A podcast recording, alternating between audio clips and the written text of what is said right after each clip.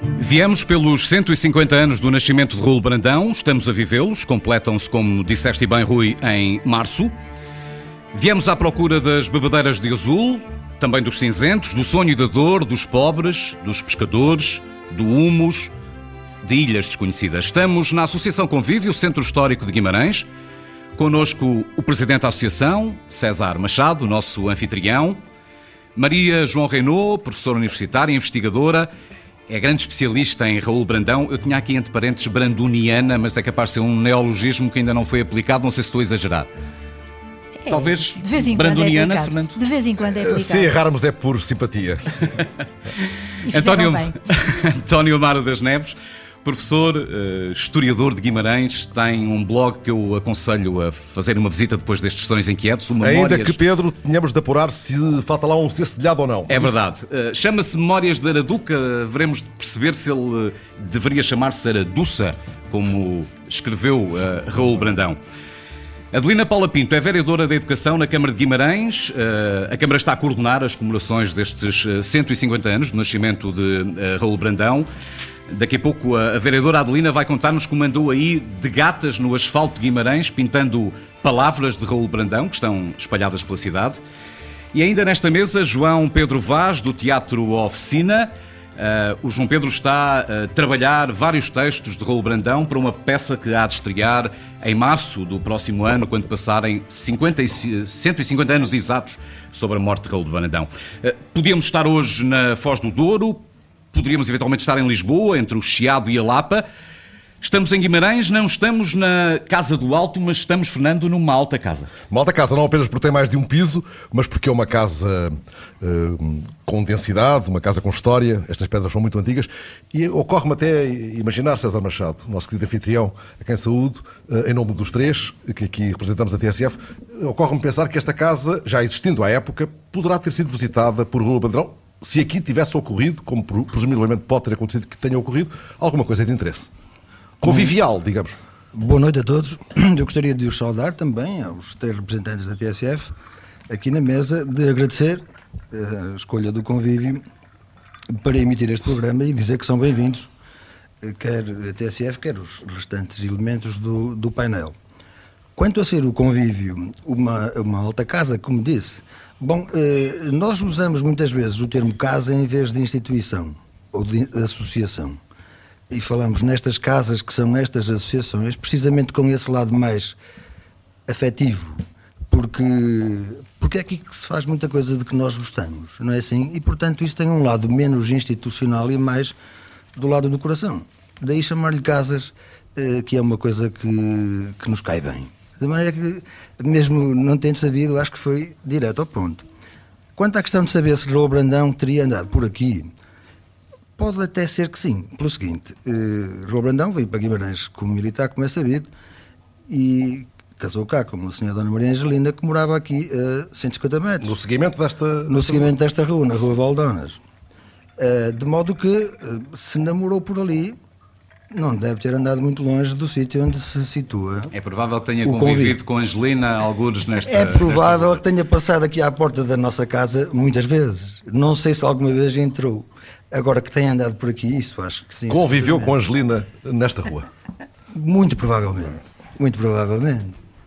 Deixa-me voltar a esta, a esta alta casa antes que nos esqueça. Não, não a vamos esquecer, mas enfim, antes que a conversa nos, nos atropele. Eh, A associação fez semana 55 passada, anos. 55 dia 21, anos. Está a comemorar 55 55 anos. Exatamente. Começou aqui muita coisa e eh, podemos fazer um quadro eh, do que é que se Sim. passou ao longo destes 50 anos. Muito jazz, é uma escola de música, muito cinema. São 55 César, anos. assim, numa penada. São 55 anos muito recheados. Começou por ser uma casa que era um, um grupo de amigos que tinham uma sede para se reunirem, para trazerem iniciativas de muito variada natureza, desde colóquios com personalidades que não eram exatamente das mais queridas do regime, mas com exposições de pintura. Passaram aqui pintores que mais tarde se tornaram nomes grandes da pintura nacional, eh, como José de Guimarães, Graça Moraes e tantos outros que na altura estavam a começar a expor. Fez-se aqui um festival de cinema que foi muito importante. Fez-se aqui um encontro com a Galiza através da poesia, os encontros minhogalaicos. Fez-se aqui os encontros da primavera na área da música clássica. E, e realmente eh, nasceu do convívio uma proposta para fazer o, o Guimarães Jazz, que este ano celebra 25 anos. Ou seja, o, o convívio, eh, julgo poder dizer que é uma associação com um fortíssimo com uma fortíssima importância no tecido associativo e cultural vimaranense eh, e a sua dimensão já não se fica apenas pelas eh, fronteiras do nosso Conselho. Eh, o Guimarães Jazz é apenas um dos exemplos, enfim, que poderia, que poderia ilustrar essa, essa densidade, essa importância da, da associação. A cidade está por estes dias banhada de jazz e aqui no primeiro andar houve jazz toda a tarde. Sim, porque nós temos uma escola de jazz, de facto. Tivemos já em tempos uma maior ligação à música clássica, havia aqui um coro com uma grande qualidade. E desde há quatro anos temos uma escola de jazz a funcionar aqui no convívio.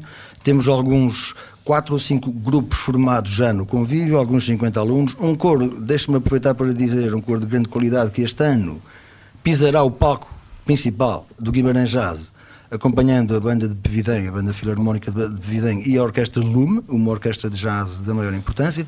Portanto, tudo isto, eh, neste caso o coro, a partir de uma escola que é criada dentro de casa. E esta parte que tem a ver com a preparação do futuro, no final de contas, é uma parte que nós é muito grata, não é? Não se trata apenas de trazer espetáculos, uma paleta, enfim, de produtos acabados com todo o respeito, porque se trata de grandes produtos, mas fazer aqui, preparar aqui miúdos que começam na guitarra, no saxofone, no piano, isso é uma coisa que nos dá enorme satisfação. Não é exatamente uma inconfidência, mas tenho que a contar porque estava a ouvir o César e a ver a tua cara e só, só me lembrava disso, porque esta, esta tarde, quando nos cruzamos com o César, perguntamos-lhe se o Rolo Brandão eventualmente teria passado no convívio e a resposta do César na altura foi que se, se ele gostava de jazz, certeza mas ele, que cá tinha vindo. Ele não era dado, professor Abreu Reino, ele não era dado a grandes a, músicas. A grandes músicas, pois não. Bem, tirando a música que há na obra dele, a música que a obra dele é também, mas não era um melómano no sentido em que nós entendemos a palavra. Não, mas é alguém que incorpora a música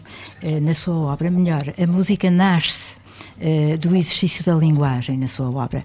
E, portanto, eh, essa questão, evidentemente, que é ultrapassada eh, pela própria prosódia de Brandão, pela musicalidade, enfim, de páginas e páginas das suas obras. Mas não temos um texto que nos permita assegurar que ele distinguia uma ópera de uma ópera bufa? Não, não, não. não. Okay. Deixem-me voltar ao convívio uh, para chamar aqui uma outra questão, e antes de voltarmos outra vez a Raul Brandão, por causa do movimento associativo em Guimarães, que é, que é muito forte a Mar das Neves. O convívio é um exemplo entre muitos que podíamos chamar sobre a importância do movimento associativo na, na, na história desta cidade, uma história que é longa. É, é, com certeza. Aqui, aqui, aqui há uns anos o, o César chamou-me a atenção para um texto do, do Manuel Monteiro, acho que no primeiro volume da revista Aspa, que se publicava em Braga, e que dizia. Minha, Aspa, sim, Minha, sobre o Minho. Que, que dizia, em, em, que dizia que isto, no, em termos culturais, no Minho é uma desgraça. Está tudo mal. Menos naquele cantão que é Guimarães, eh, onde, onde eh, existe vida e atividade. E essa atividade vem muito do movimento cultural, que é, que é muito antigo e muito forte. Foram associações que, em finais do século XIX, mudaram completamente o rosto desta cidade e a trouxeram até, digamos, até à modernidade.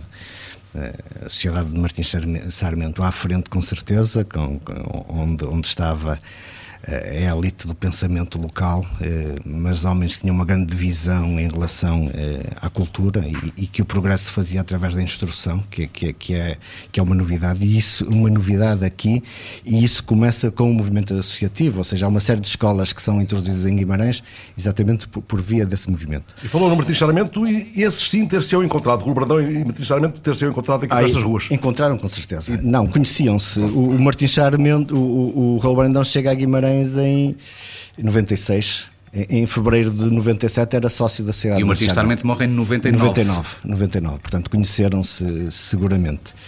Hum, aliás, há um texto, um texto do, do, do Raul Brandão sobre o Martins Sarmento, sobre o Martins Sarmento da altura da, da sua morte. Mas, há, mas há um, uma robustez. Até, eu, até eu tenho aqui, mas diga, diga. Há uma robustez muito, muito grande do, do, daquilo que nós podemos chamar de tecido associativo vimaranense que se manteve forte ao longo de todo este tempo e, e, em larga medida porque as pessoas que circulam eh, circulam pelas associações em Guimarães acabam por ser as mesmas muitas vezes, ou seja, que vão dando vão ajudando a revitalizar a. António Mar das Neves, esse texto é de 1900. 1900, redondinho, é da revista de Guimarães. É. E vou só citar aqui uma, uma, um parágrafo, porque ele remete também, faz aqui um link para a nossa vereadora convidada, que está aqui enquanto cidadã, mais do que enquanto vereadora, embora não possa escapar à malha uh, de ser vereadora, porque é por causa disso que, que se pôs uh, de cócoras no, no asfalto de, de, Guimarães, e é por isso que está aqui também.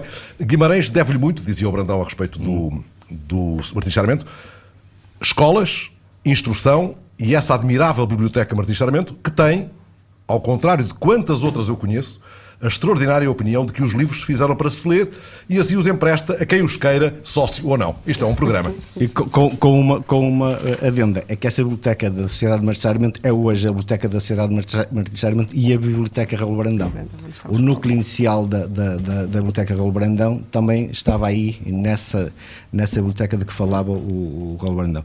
E, portanto, há, há, aqui toda uma força do movimento associativo que é muito grande e tem muito a ver com, com, com dinâmicas locais, seguramente, e, e, e, com pessoas que têm circulado por aqui. Ainda há pouco eu ouvi o César falar do, do, dos, dos, encontros minhogalaicos, do, do Festival de Cinema Amador de, de, Guimarães, que teve uma projeção muito grande na altura.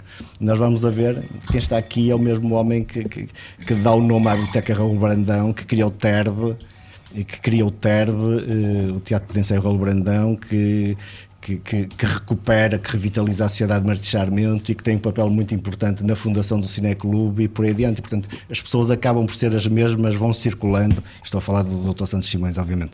E, e portanto, a, força vem muito daí.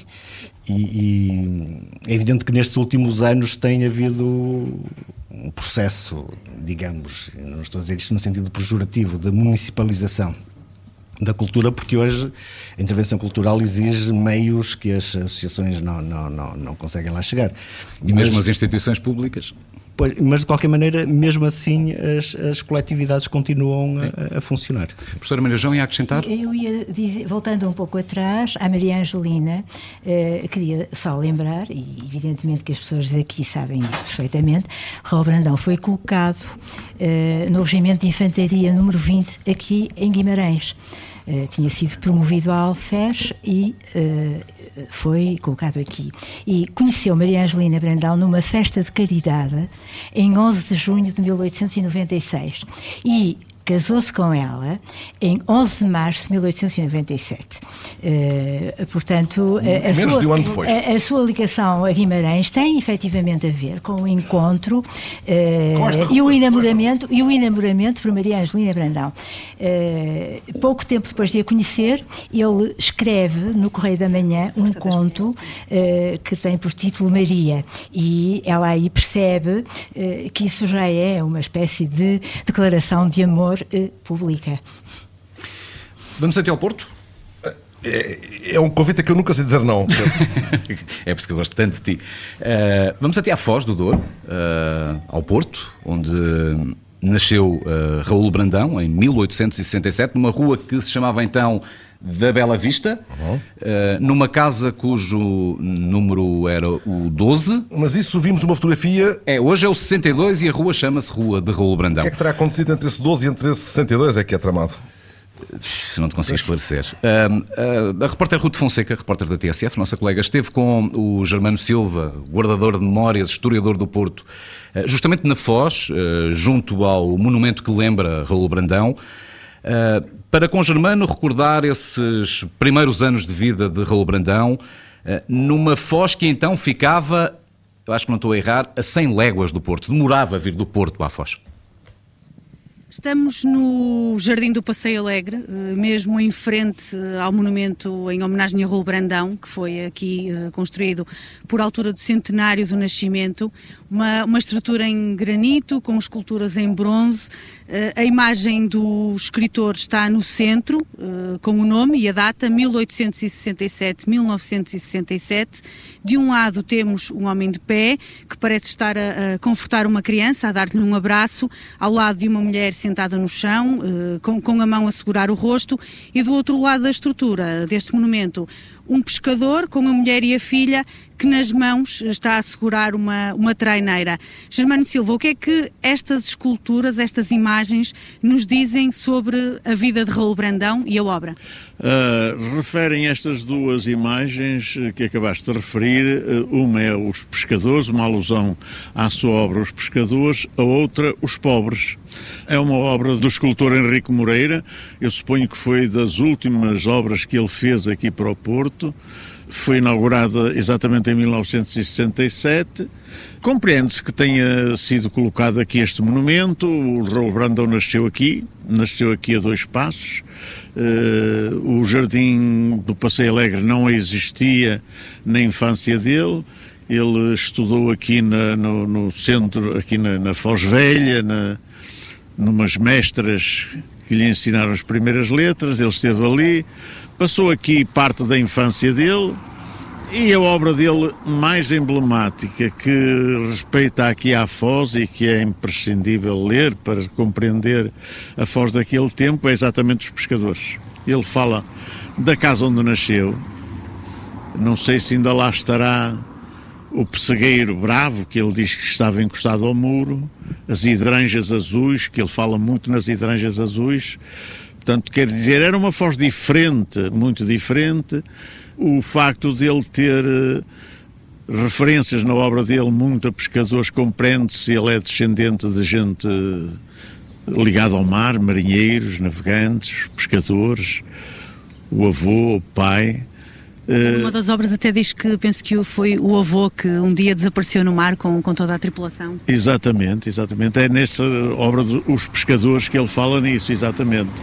Portanto, quer dizer, eh, compreende-se que uh, a situação deste monumento aqui no Passeio Alegre, antes de ser este jardim, isto era um terreno onde os pescadores tinham uns varais, que é uns paus compridos, onde estendiam as redes para secar quando vinham da pesca. Uh, o Robrandon é desse tempo, é dessa altura, portanto, ele descreve muito bem todo esse ambiente da Foz e até os naufrágios, porque sucediam aqui nesta barra perigosíssima, e sobretudo o realismo com que ele descreve a aproximação dos pescadores que vinham, ele fala muito na Corguinha, Corguinha era a parte interior eh, da Foz, o monte, ele fala no monte, os pescadores desciam, passavam com os socos a bater no lajedo das pedras e ele dormiria ao lado, ouvia isso de madrugada quando vinham para a pesca. Portanto, Raul Brandão, eh, as referências dele a ligação dele ao Porto passa muito pela Foz, onde ele nasceu, mas passa também pela cidade do Porto.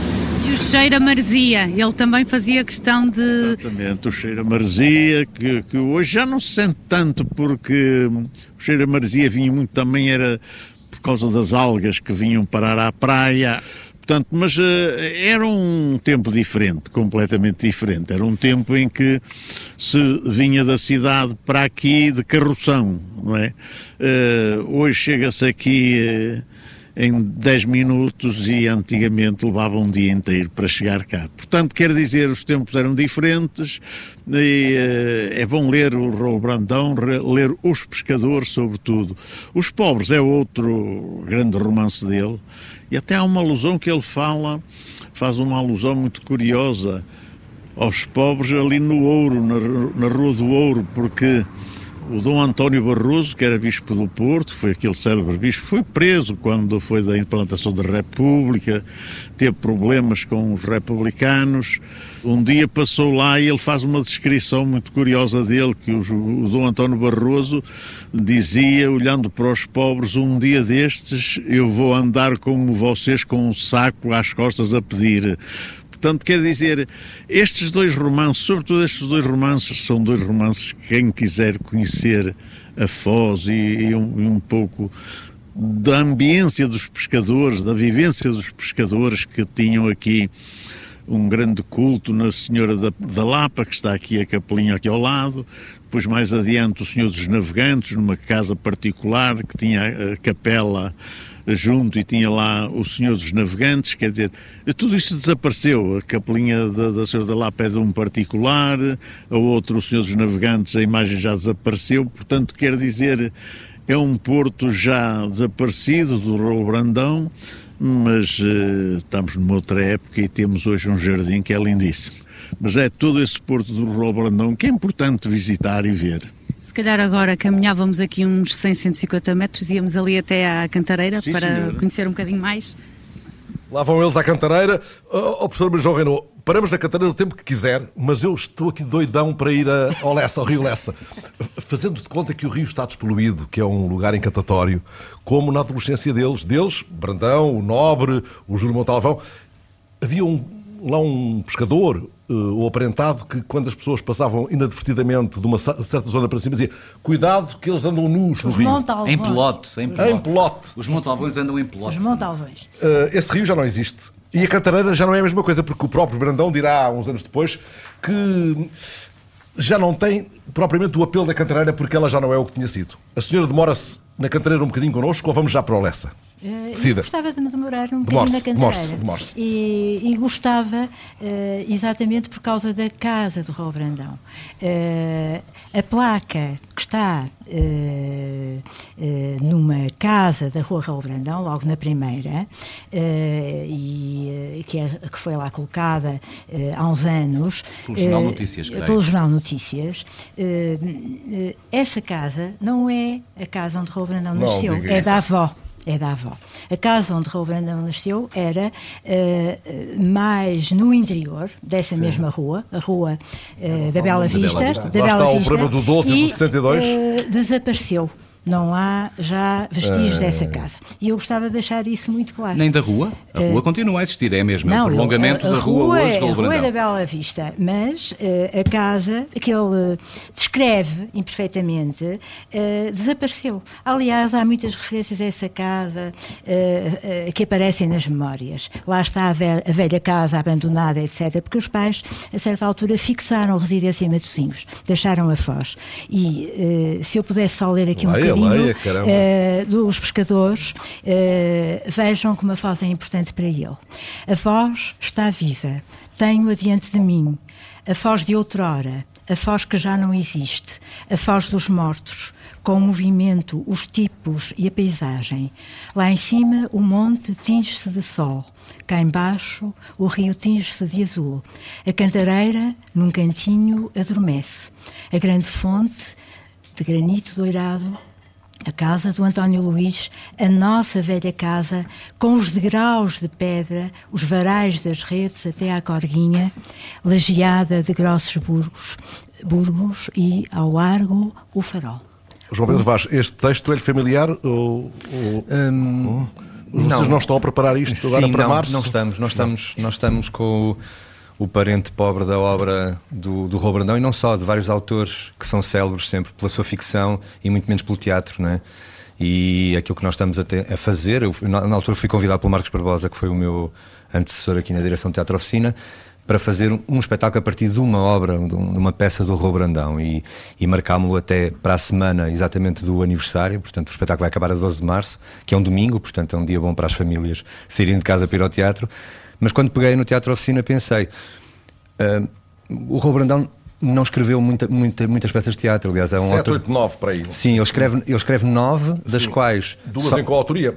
Duas em co- coautoria, mas das- dessas nove, só sete é que depois são editadas e que no fundo chegam até nós. Eu ainda tenho esperanças aqui na minha, nas minhas pesquisas, que estão agora a começar em Guimarães, conseguir encontrar essas duas peças. Uma Já delas. falou disso eh, eh, em off aqui com a sua parceira de mesa, não? Já, já falei em off, Ah, já falei em off. Está a Já. pensar no maior castigo, que foi... eh, Por exemplo, a prim- essa estreou essa, no, essa no- perdeu-se, essa- ficou no Teatro no, Dona Nacional- Maria. no Teatro Ana Maria. Pois, essa seria uma delas, mas É, ele depois e o tem. Triunfo. E ele tem uma peça anterior a essa, que é uma peça juvenil, que se chama O Arraial, que ele também Ah, terá rejeitado, ah, ah, mas- porque era um ensaio juvenil. e, mas, portanto, mas isso está recuperado. E até tem dizer. uma Então, revista, ele, sim, ele sim. na tropa faz uma Pronto. revista. Sim, sim, sim, é? E- e há uma Isso série- conta também para, Isso- para os nove ou não? Isso- Conta, conta, já vos vou isso explicar. está editado, isso Já- está editado. Porque depois há, há uma série Isso de editado pequenos. Uhum. eh, pequenos diálogos dramáticos que ele edita e há uma série de peças, que isto também me interessa para aquilo que nós vamos fazer, uma série de peças que ele planeia escrever, das quais até há assim descri- descrições sumárias ahm, e que não chega a escrever. Aliás, a primeira edição ah, de, de peças de Roberdão tem três peças e prevê uma série de volumes à frente e dos volumes que são previstos, só ele duas fazia, peças é que são escritas. Ele né? elaborava muitos planos das obras exatamente, a editar. Exatamente. E então há uma série de 30 peças não escritas, uh, com títulos, com algumas delas com sugestões, e portanto o que vamos fazer aqui, no fundo, é fazer aqui uma aventura, um, pegar no corpo dramático que existe, é? que, que, que, é um, mais conhecido um que outro, mas fazermos durante a semana do aniversário, fazemos o teatro completo do Rua Brandão, fazemos uma integral. Mas também com aquelas que ele e fabulou, mas não chegou a escrever. Fazemos uma especulação sobre isso. E com quem? Bem, vamos, estou a começar assim uns os contactos. A Cesarina está ali, nós temos aqui um almoço adiado ainda, não, ainda não conseguimos. A Cesarina ainda... está ali em representação de um outro grupo de teatro. Sim, exatamente, ainda bem que ela veio, porque assim já combinamos. Do Teatro uh, de Ensaio, Raul Brandão, já falamos, já falamos com a Cesarina. E portanto, querer que o Teatro Oficina também faça este projeto, exatamente em parceria com os grupos de teatro de Guimarães. Sim, e que são de facto uh, imensos e que têm também uma, uma particularidade interessante, há bocado estávamos a falar do, do, da força do movimento associativo é que não só tem grupos, uh, o Terba é um deles que, que, que está na cidade, mas Uh, mas tem muitos, muitos grupos nas freguesias e, portanto, a própria dinâmica do teatro em Guimarães é uma espécie de mapa uh, do, próprio, do Conselho de Guimarães. Não é? Ó oh, César, e o Convívio tem grupo de teatro ou não tem grupo de teatro? Tem, tem, o grupo de teatro, tem o SET. Tudo, o SET que é um bom parceiro para esse programa, Pronto. mesmo um pouco no escuro, sem saber muito bem o que é, mas estará com certeza nessa iniciativa, obviamente.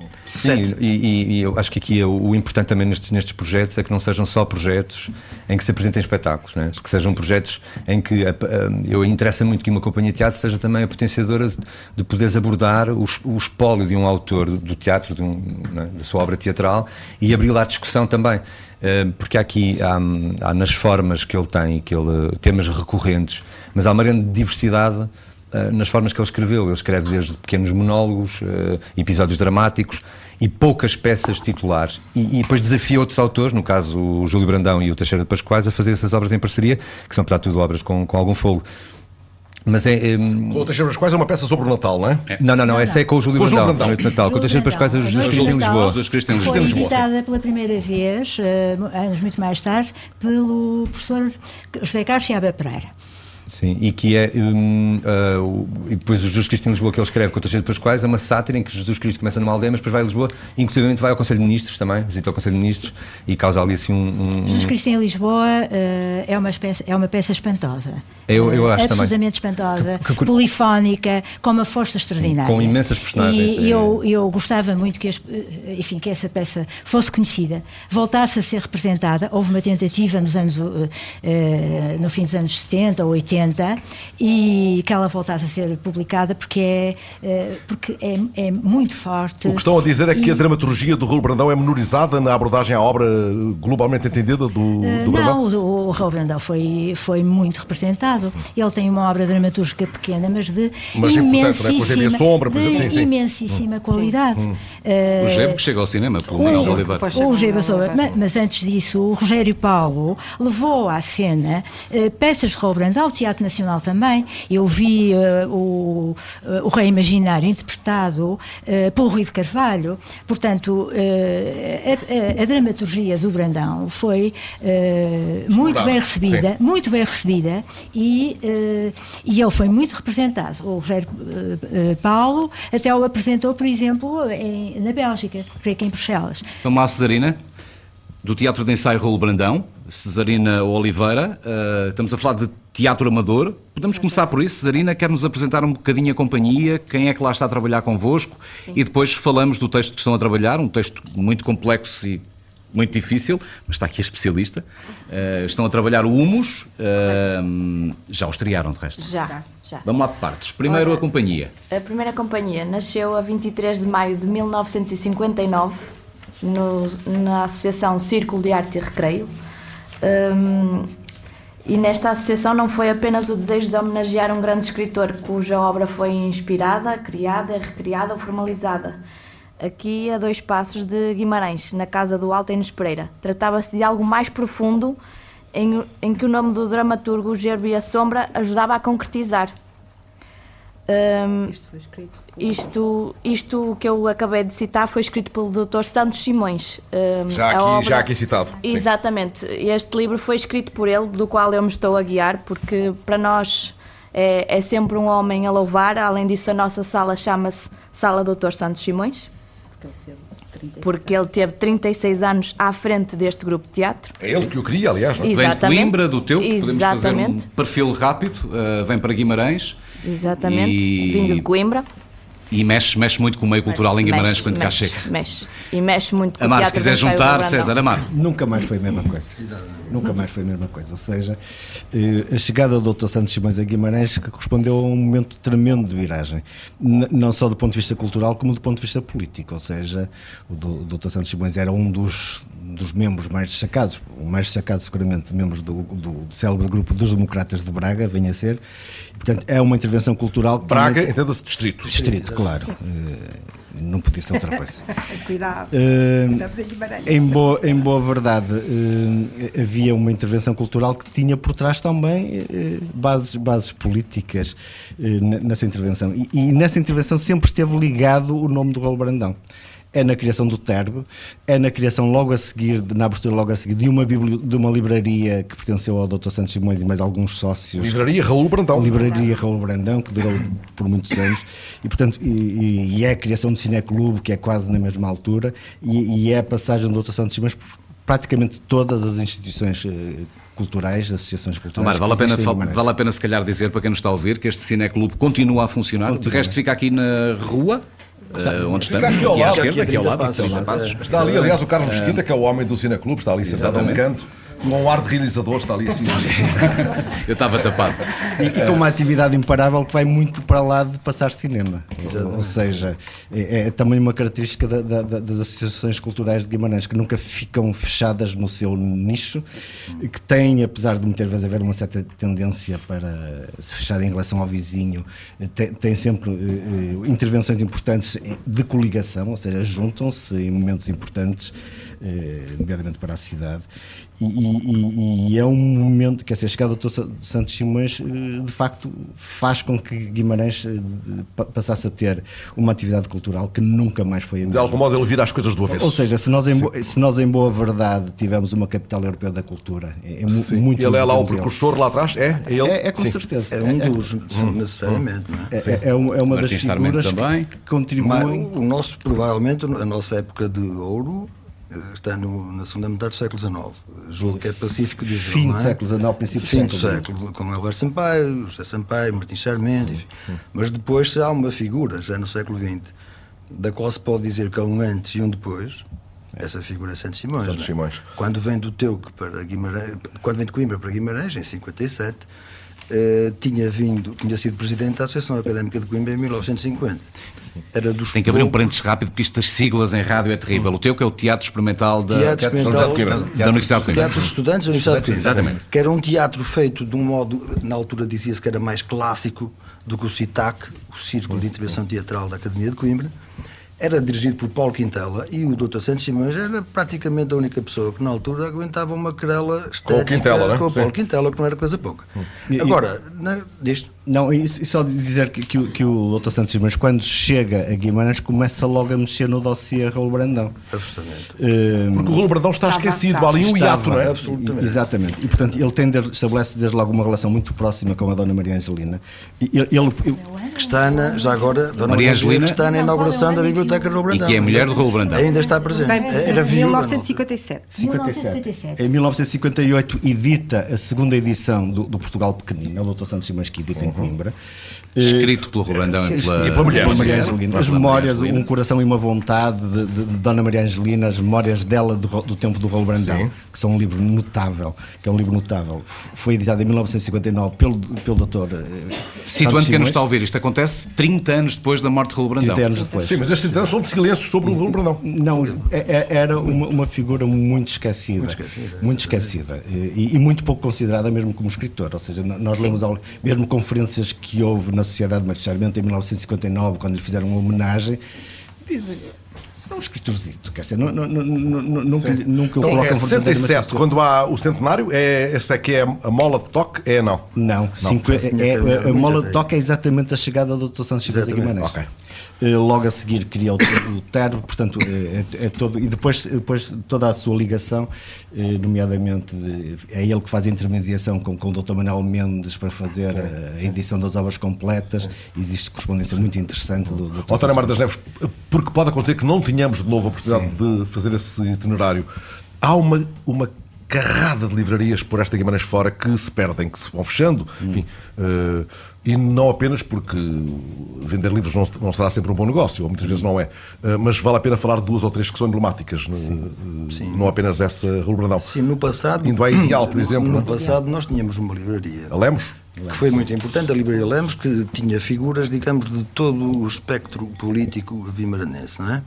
Eh, ali pela década de 40 e 50, e dizia o Sr. Luís Caldas, que era o homem que trabalhava nessa livraria e que veio a ter uma importância decisiva na Livraria do Brandão, que curiosamente alguns livros mais subversivos passavam com mais facilidade na Lemos do que depois na Rua Brandão, porque a partida era uma livraria que cheirava, a, ser- que cheirava ao reviralho.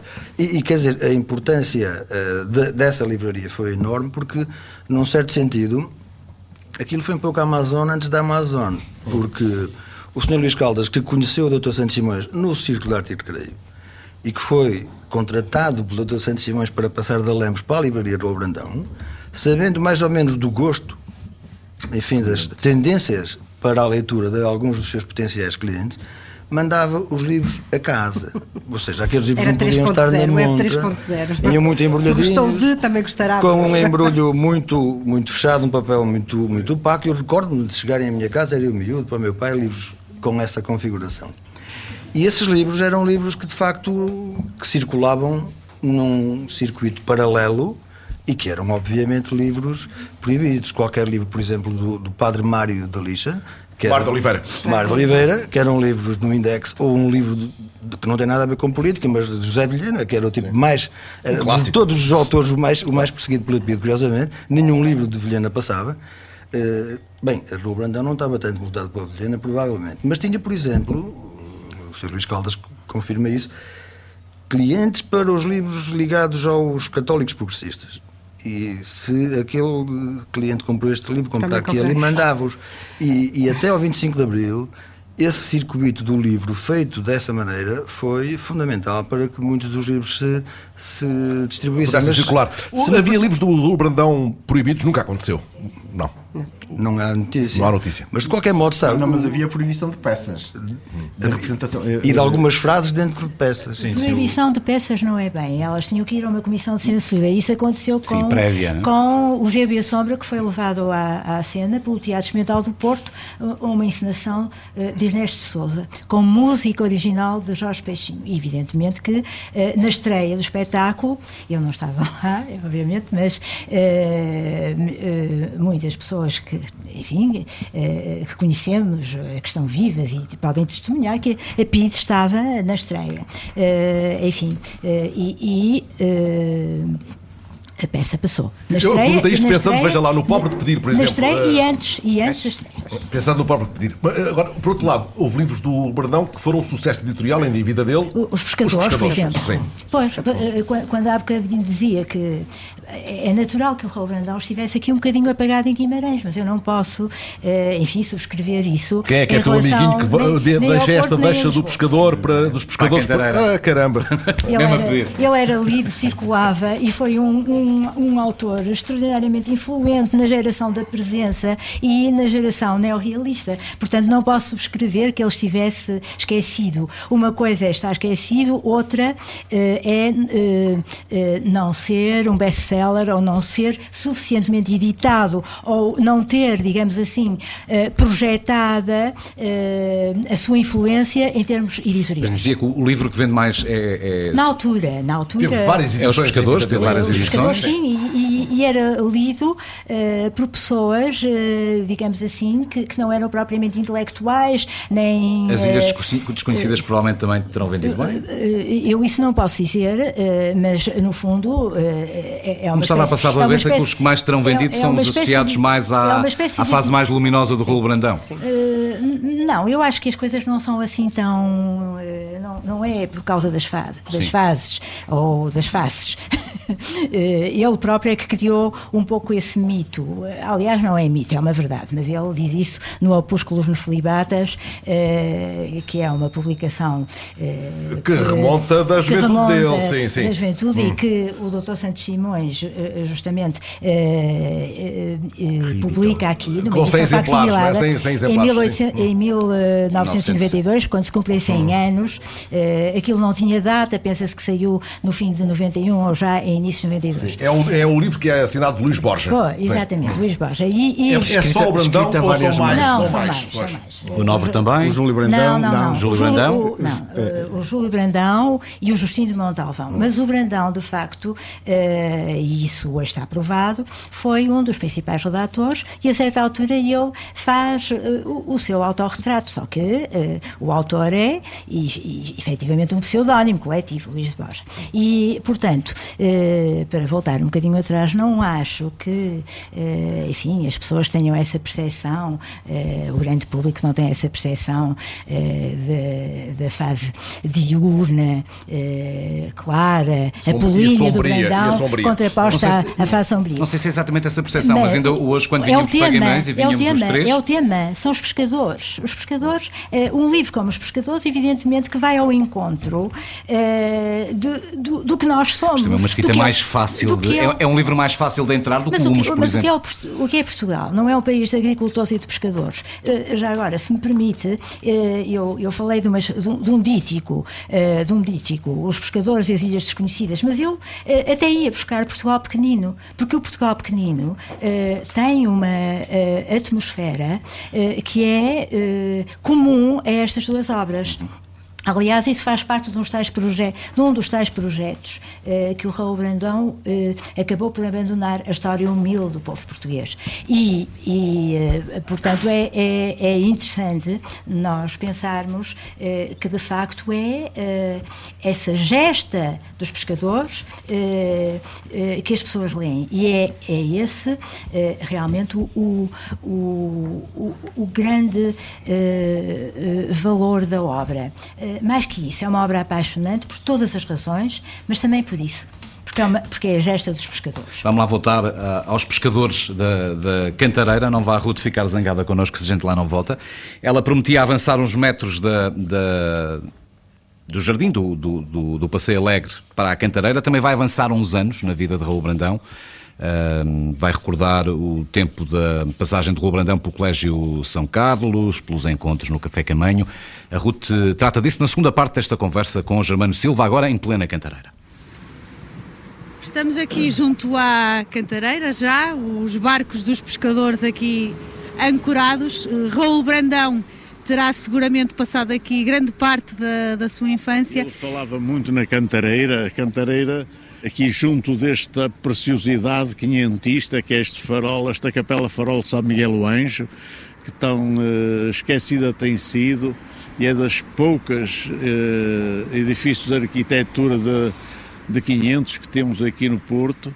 Mas ele falava muito também nestes barquinhos que estão aqui nesta lingueta, que são as catraias, que ele aprendeu a remar, e onde ele diz que aprendeu forçosamente a nadar, porque elas, à mais pequena onda, viravam e ele tinha que forçosamente aprender a nadar, esbracejar, para chegar à terra. Portanto, aqui estes barquinhos é o que resta da foz piscatória, daquela gente dos pescadores, e o Raul Brandão frequentou muito este tipo, falava muito na cantareira e, sobretudo, na fonte da cantareira, que ele dizia que a determinada hora do dia, ao fim do dia, a pedra tomava o tom do ouro, ficava dourada. A cantareira é um sítio emblemático porque era lá que as raparigas pousavam os cântaros para encher na fonte que havia ali. E havia as mulheres que vinham lavar ao rio, onde havia os lavadores públicos também. Nós estamos ainda a percorrer a foz do Rolo Brandão. Ele estudou no Colégio São Carlos. Penso que há um livro, não sei se é no livro, no- nas memórias, em que ele eh, diz que não ficou, ou pelo menos transparece que não ficou com muito boas recordações desses tempos. Não, não, não, que ele não foi um tempo feliz para ele. O Porquê? colégio. Porquê? porque os professores, eh, o ambiente do colégio, do próprio colégio, não lhes foram muito propícios. Ele não gostou daquele tempo e o tempo em que ele frequentou o colégio não foi dos melhores para ele. Eu acho que por isso é que ele vivia, convivia muito com poetas e com os literatos no caminho, um pouco para esquecer até o problema do colégio. Foi aí que ele eh, teve os primeiros contactos com António Nobre e outros escritores, ou aspirantes a escritores na altura. Sim, havia alguns que já eram grandes eh, escritores, como o, o Guerra Junqueiro, ele já conheceu o Guerra Junqueiro. Ele teve vivências muito curiosas, ele foi um dos frequentadores do Camanho. O Camanho era um célebre café, o Camanho era o nome do dono, que era espanhol. Era um café famoso, muito frequentado pelos literatos, pelos poetas, o Guerra Junqueiro, o Camilo, o António Nobre. Essa gente passou pelo Camanho, toda essa gente passou. Ele conviveu com toda essa gente e ele fala muito desse período eh, da padeirinha, era uma rapariga que andava a distribuir pão. E ele teve o primeiro, não sei se foi a primeira, mas uma paixoneta por essa padeirinha, teve uma paixoneta, vinha ao fim da rua para a ver e ela lá andava a distribuir o pão. Ele depois ainda passou pela Academia eh, Politécnica do Porto. Passou pela Academia Politécnica do Porto, mas também não, não fixou lá, ele não fixou lá. E mesmo a tropa, ele andou na tropa e a tropa também não era o seu ideal. Mas é curioso que ele, na obra dele há uma, há uma alusão muito leve, uma coisa muito passagem ao 31 de janeiro. Ele fala um bocado nos sargentos, mas não, não refere assim pormenores da Revolução, nem a importância que ela teve depois para a implantação da República, em que ele teve, ele estava na tropa quando se implantou a República.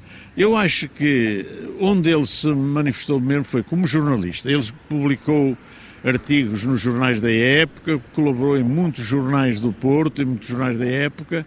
Essa vivência é que foi a mais agradável para ele. É importante o contributo e a ligação de Raul Brandão para a cidade? É, é. Para quem quiser conhecer a cidade do tempo do Rolandão, tem que ler as memórias dele. Germano Silva, a conversa com a repórter Ruth Fonseca. Uh, Germano Silva, tenho que dizer que na próxima, estou a citar de cor, quinta-feira, creio, dia 3, é doutorado honoris causa pela, pela Universidade do Porto. Diz? O grande germano que tinha o mesmo nome de Raul Bradão, Raul Germano. Exatamente. Tinha e tem. E que esteve para estar aqui connosco, mas entretanto um compromisso uh, fê-lo, uh, obrigou-o a alterar planos. Eu, estava, estava aqui à, à procura de uma frase, porque o Germano relatava os, os dias que não terão sido bons dias que o Brandão passou no Colégio de São Carlos, e há uma frase muito boa que ele creio que escreve nas memórias que diz que foi ali no colégio que principiei a estragar os meus nervos e a amargurar a vida. Ele de resto refere-se ao colégio como uma mexórdia. Né? E sobre e sobre a tropa também tem uma frase lapidar que é o inferno deve ser uma retrete de soldado em ponto maior. Ele, ele gostou muito do Colégio de São Carlos e mesmo da tropa. Sim. Foi para ele uma tropa fandanga. Foi, foi fandango. Aliás, ele tem uma coisa muito engraçada uh, que é contada, presumo, pelo Nemésio. Uh, e que se passa com o Câmara Reis. Uh, é o Nemésio que a conta, mas passa-se com o Câmara Reis, pelas minhas notas. Mas eu não estou de confiança. o, o Câmara Reis perguntou-lhe certa vez se era verdade ou não que ele pedia aos soldados que, se, que apresentassem armas uh, usando por obsequio. Por obsequio, direito a devolver. e ele, ele confessou ao Nemésio, e não se riu nem desmentiu, mas depois confessou ao Nemésio, uh, de quem foi, aliás, amigo, e certamente falaremos disso. Aliás, a professora Maria João Reino tem um estudo sobre a, relação uh, muito cúmplice de, de ambos. Uh, ele confessou que na, na parada usava uma fórmula precisa os senhores tenham a bondade de apresentar armas. São 10 da noite, nós estamos na Associação Convívio, no Centro Histórico de Guimarães. Um, falando de Raul Brandão, agora que vem aí os 150 anos do nascimento do escritor, do jornalista, do militar. Um, estão connosco César Machado, preside a Associação Convívio, Maria João Renault, professora universitária brandoniana. António Mar das Neves, professor também, historiador de Guimarães, Adelina Paula Pinto, vereadora, João Pedro Vaz, do Teatro Oficina, também já conversamos com a Cesarina Oliveira, que é do Teatro de Ensaio, Raul Brandão, estão nos Serões Inquietos da TSF, são agora 10 da noite, e podíamos, se calhar, Fernando, voltar a Guimarães, chamar a vereadora? É a altura dela entrar. Ela tem estado aqui à mesa e não tem bebido grande coisa. É um pisco à mesa, devo dizer. Ah, É para agora poder falar. a vereadora Adelina Paula Pinto, boa noite, outra vez. Ah, onde é que a senhora esteve durante a primeira parte desta conversa? Esteve aqui. Posso esteve aqui, reproduzir, esteve fazer o aqui resumo. comunicando Até sou professora, posso fazer uma síntese. Muito bem. A senhora disse que há, não há muito tempo vai ser impossível andar pela cidade, por esta, esta Guimarães, sem que Raul Brandão interaja connosco. Prometo. Prometo. E Prometeu. vai ser cumprida. Vai ser? vai ser então, cumprida. o que é que há para aí nessas mangas para tirar? Muito bem. Como a professora Maria João Reino dizia eh, que o, Raul Brandão era lido, que achava que era lido, Ah, o Dr. António Mar das Neves dizia que estava um bocadinho morto. Aquilo que nós sentimos hoje, a 2016, já século XXI, é que o Raul Brandão está efetivamente esquecido no meio, no meio literário, no meio cultural, nomeadamente em Guimarães. Ah, é, um, é um escritor que não vem nos currículos escolares, quase não passa nos currículos, vem às vezes um texto dos pescadores e pouco mais, ah, e portanto acaba por sair de- deste âmbito mais da, da leitura. E aquilo que nós sentimos eh, na cidade de Guimarães é que o Raul foi um escritor importantíssimo do final do século XIX e do século XX, foi alguém que marcou o panorama, alguém que tem, deu nome à nossa biblioteca Raul à nossa, à nossa joia da coroa, digamos assim, e que a cidade de Guimarães não o sente como seu não sente como seu, enquanto sente outras figuras históricas, nomeadamente não sente o Raul Brandão. E aquilo, e Há achamos que alguma esta, explicação para isso? talvez a parte pouco literária da cidade, de, dele só ser sentido por uma elite mais intelectual e que afasta um bocadinho o resto da população eh, de Guimarães, do Conselho de Guimarães, deste, deste Raul Brandão. Mas há uma coisa, Sra. Vereadora. Ele faz, o, o Portugal Pequenino faz parte, Portugal Pequenino faz parte do Plano Nacional de Leitura ou não? Acho que não. Acho que não.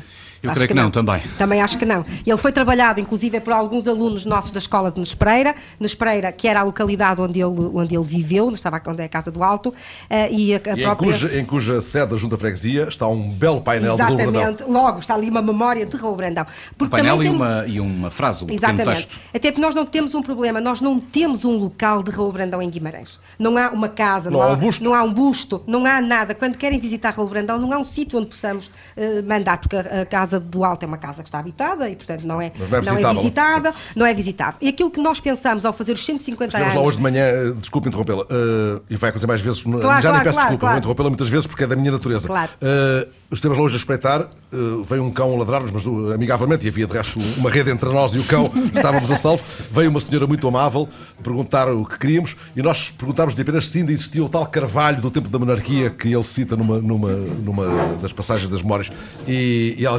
garantiu-nos que sim, que estava lá atrás. O tal Carvalho que seriam preciso seis homens para o abraçar, não é? Eu, eu, eu subi duas fragas, como tu viste. Dei Eu o meu melhor. eu fotografei. Dei o meu melhor. Fotografei. Há realmente uns carvalhos na parte da frente da casa, mas esse enorme que ele, de, de que ele fala deve ser lá nas traseiras da casa, não é muito visível. Ó Fernando, eu, eu, eu pedi ao, ao, ao Presidente da Junta de, de, Sim. de Nes Pereira, ao Jorge Pereira, para apanhar ali o microfone da Cesarina, porque hoje estivemos na sua junta, eh, estivemos a ver o painel, demos lá um salto acima à casa do, à casa do Alto. Já, já aqui se disse que é uma casa particular, de descendentes da mulher de Raul Brandão. De Raul Brandão. Ahm, passa por lá pela Nes Pereira, o Sr. Presidente Jorge Pereira, muito, muita gente à procura da casa de Raul Brandão. Nos Pereira, Pereira tem graça. Isto não é estar ligado. Antes de mais, boa noite todo o painel e aos nossos ouvintes. Eh, De facto, é verdade, ainda passa muita gente por Nes Pereira à procura de Raul Brandão. E o que é que vocês lhes dizem? Nós temos. eh, a- junta raramente se dirigem, mas há uma praça, há uma praça em Nes Pereira que se chama a Praça Raul Brandão, que é logo no início daquela avenida que vai dar à junta de freguesia. Sim. Eh, e então, pelos GPS, suponho que pelo GPS, aparece muita gente ali no nosso GPS foi a sua funcionária na junta- junta de freguesia. Não, mas, mas como metem Raul Brandão, vão ter essa praça e depois vão lá perguntar ao- ao- às pessoas do café se há alguma coisa visitável em Espreira de Raul Brandão. E de facto, eh, tomei posse, um um dos problemas era esse, é que não havia nada em Espreira para visitar. E, neste momento, pouco mais há, mas há aquele mural que construímos em 2014. E eh, tem outros planos, E há a memória dos Viscondes de Nos Pereira. Há Também. Viscondes do Passo, também é um trabalho que estamos a tentar fazer com uma historiadora eh, de Nos Pereira e está-se a tentar desenvolver e levantar um bocadinho também essa história, porque também é uma história engraçada, não tem a ver com o Raul Brandão, Brandão, tem a ver com outro escritor, Arnaldo da Gama, e tem a ver com um famoso livro que é O Segredo do Abade, que se passa nessa casa de Visconde do Passo, que infelizmente está em ruínas e era importante que alguém tomasse, tomasse eh, conta daquilo. porque Sim, a casa há lá está- uma palmeira na casa e esta Nespereira, da placa toponímica, é mais antiga que a existência de Nespereiras aqui na zona, António Mar das Neves. Não, não é mais antiga. É, é mais antiga do que essas nespereiras que dão as nésperas que nós compramos no supermercado. É, Essas chegaram depois, eh, chegaram à Península Ibérica depois da Então, nespereira. de onde veio esta nespereira. nespereira? Não sei se provavelmente é é uma planta autóctone eh, daqui. Já existia na era Idade Média. fruto diferente. Mas, e, e o fruto, e o fruto é diferente. É, do o fruto é que é. diferente. diferente que, que a Estão nossa- a dizer-nos que há uma nespereira que só existe em Guimarães? Não, não existe em Guimarães, mas, mas em Guimarães é que ela é, é conhecida. que se E é podre de boa. Podre de boa aí. Para quem gosta é podre de boa. Se, se me permite, se me permite interromper, Diga. se me permite interromper, quanto à origem do nome, nós andamos de facto a trabalhar isso. Mas de facto há, do- há dois tipos de nespreira. Há a nespreira eh, de origem nipónica, acho que é do Japão, or- oriental, Oriental, é, seguramente, que tem a ver com isto que, que em Lisboa chamam nespreira e nós aqui chamamos magnórios. Com R. Magnórios com R. Mas há um outro tipo de nespreira, que é uma, uma árvore que é, que é originária da, da Europa de Leste, é que é era, que é que era uma fruta muito apreciada pelos, pelos romanos e que foram os romanos que trouxeram para cá. Porque este registro de Nespreira, do nome de Nespreira, eh, eu já, eu já encontrei documentos que precedem a, a fundação da nacionalidade. E, portanto, o nome já existia, embora não era Nespreira, era Nesperária, mas o nome já existia. Mas Esta, esta, esta néspera uh, vimaranense uh, come-se? Ah, ah, ah, ah, então É um fruto come. castanho. Até é podre. É um fruto podre. castanho que se come quase podre. Tens cada uma, tu.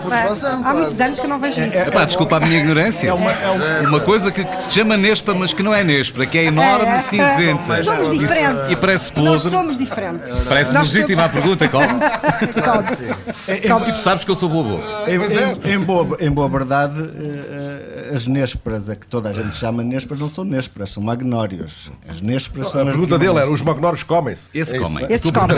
E as nésperas também, as que existem.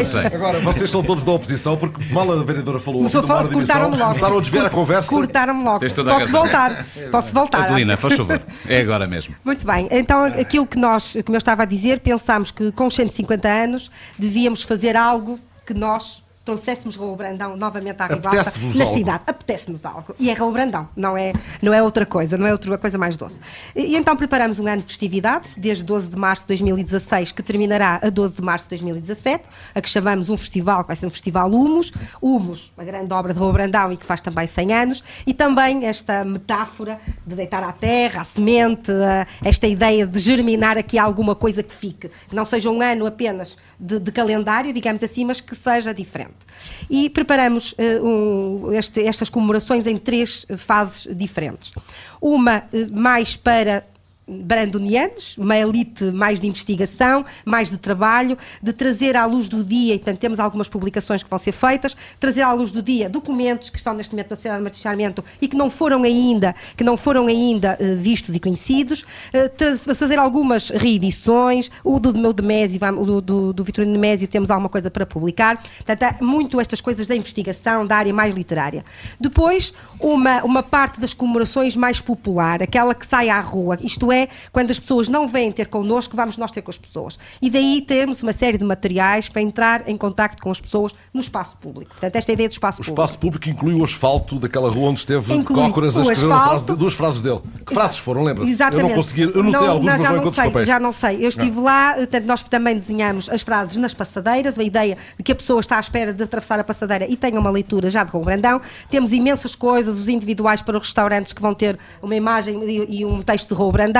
Temos textos de Raul Brandão para colocar nos vários sítios eh, onde nós eh, pensarmos. Temos eh, teatro, teatro que depois vai avançar também. E, portanto, esta parte mais do popular, isto é, levar Raul Brandão ao comum do vimaranense. E depois uma parte, eu também sou vereadora da educação, não é? Então, a minha principal e grande função, escolas ao vereadora da educação, escolas ao barulho. E, portanto, temos um grande plano de trabalho com as escolas, levar o Raul Brandão, que todos os alunos percebam quem foi Raul Brandão, a importância que teve, o que é que tem. O teatro é basilar, porque, como Porque vimos, é um, teatro, é um texto O João dramático. Pedro trabalha com crianças também. E o João Pedro está a trabalhar comigo, estamos a trabalhar em conjunto. É agora que o sentido, Brandão está a chegar às escolas, neste vai ano letivo. começar a não trabalhar. vai... Neste ano letivo já está a ser trabalhado, fizemos já uma agenda que lhe chamamos o Brandinho, uma coisa mais, porque o texto do Brandão não é fácil para as crianças, e portanto, tenta- para as várias faixas etárias, selecionamos textos, criamos uma agenda interessante, já mais cool, digamos assim, com uma linguagem já mais moderna, eh, e que estamos, queremos pegar no texto dramático para trabalhar com os alunos e com a questão do teatro, que também estamos a falar de chegar a todos os espaços. Oh, Fernando, importas que voltemos à Casa do Alto, porque estamos aqui Casa do Alto para trás, Casa do Alto para a frente, eh, ainda não situamos a Casa do Alto eh, na vida do Raul Brandão, da importância que ela teve. Amaro, leva-nos de visita à Casa do Alto. O que é que aquilo era? Eh, é uma casa pela qual o Raul Brandão se apaixona, que constrói, onde vive com a mulher, onde escreve boa parte da obra. Faça-nos uma visita rápida à Casa do A Alto. Casa do Alto é uma casa que Raul Brandão construiu. eh, Construiu em, em. Ela não existia de todo, eh, Amaro? Alguma coisa deveria existir, mas a casa, eh, a casa é obra do, do Raul Brandão. Raul Brandão chega a Guimarães em 96, casa em 97, e depois vai viver para a Foz, eh, e, mas já nessa altura teria comprado o, o espaço onde construiu a casa no Alto, onde se vem a fixar em definitivo com algumas passagens eh, pela Foz e por, por, por Lisboa a partir de 1911, quando se reforma verdadeiramente. Eh, Mesmo, mesmo depois da, da- da- reforma, quando ele se instala aqui, vai a Lisboa depois- após as vindimas sempre. Sim, sempre uma Vai a cura de vinhos a Lisboa. Mas, mas a partir de certa altura mais fria. é mais Lisboa, são mais os escritores, especialmente que vêm aqui a vêm cá. Guimarães visitá-lo. Em, em boa verdade, em, em boa verdade, eh, há, há pouco a conversa foi de que ele era pouco conhecido em Guimarães e era pouco conhecido em, em Guimarães e pouco tratado e pouco estimado seguramente e aí os anos 50, e 60, finais dos anos 50 e 60 mudam esta esta imagem. Porque Guimarães tem uma característica muito especial que é valorizar muito aquilo que acha que é seu, que lhe pertence. E, verdadeiramente o- o Brandão não tinha sido assumido como um homem da terra porque havia a ideia de- que é uma ideia errada de que ele escreveu pouco sobre Guimarães. Escreveu pouco Guimarães. Porque conhecem-se pequenos textos dele de- sobre Guimarães. Um texto sobre, sobre o, o Sarmento, que já leu, que é pequenino. Eh, Um texto sobre a Dona Teresa, eh, a pedido aqui. E Mas o texto sobre Guimarães, eh, o mais conhecido é pequenino também. Também. Eh, Guimarães é hoje uma cidadezinha tranquila, de ruas estreitas, com as suas casas tão características de beiral saliente e gelosias, ainda célebre no fabrico de cutelaria, que teve nomeada em todo o país, nos tecidos de linho e no cortume de coiros. Hum. Todos os sábados, a gente ativa e humilde dos arredores vem ao mercado vender a criação, os gados, as peças de linho. Este mercado dos sábados é o que é hoje à sexta-feira? É, é, mas, mas era, era no século XIX um, provavelmente o mercado mais importante de toda a região. Sobre Guimarães também tem uma coisa muito interessante para, o- para- para a vereadora da, da altura. Seria também das mais lindas e características de Portugal se a moderna febre de demolição, sem necessidade nem critério, não tivesse derrubado tantas coisas belas e históricas. Mas feliz, Não, é, é havia hoje. uma Adelina na Não é o altura. nosso caso hoje. F- Felizmente não se derrubou tudo o que se queria derrubar na altura. Mas, mas em boa verdade, o, o Martins, o, o, o- Brandão, que não era um escritor brando, e portanto não era fácil de ler eh, para muita gente, em, boa verdade escreveu muito Guimarães. As duas obras, duas obras de referência eh, dele, que, a farsa, que são a farsa e o Humus, passam-se em Guimarães. Vamos lá sentar. O Humus é mesmo Guimarães? Já encontrei e- leituras eh, divergentes. Eh, Há quem veja ali também um pouco de Lisboa, mas há quem veja acima de tudo a Vila Abstrata. É, é- Eu é- via o mundo quando li, eu confessava-vos há pouco. É com certeza uma, uma vila imaginária. Mas primeiro, vila era Guimarães. Eh, Porque Guimarães era uma vila e na altura ainda era conhecida como vila. Depois, porque há- uma série de elementos, eh, eh, espaços da, da cidade de Guimarães que nós conseguimos lá identificar.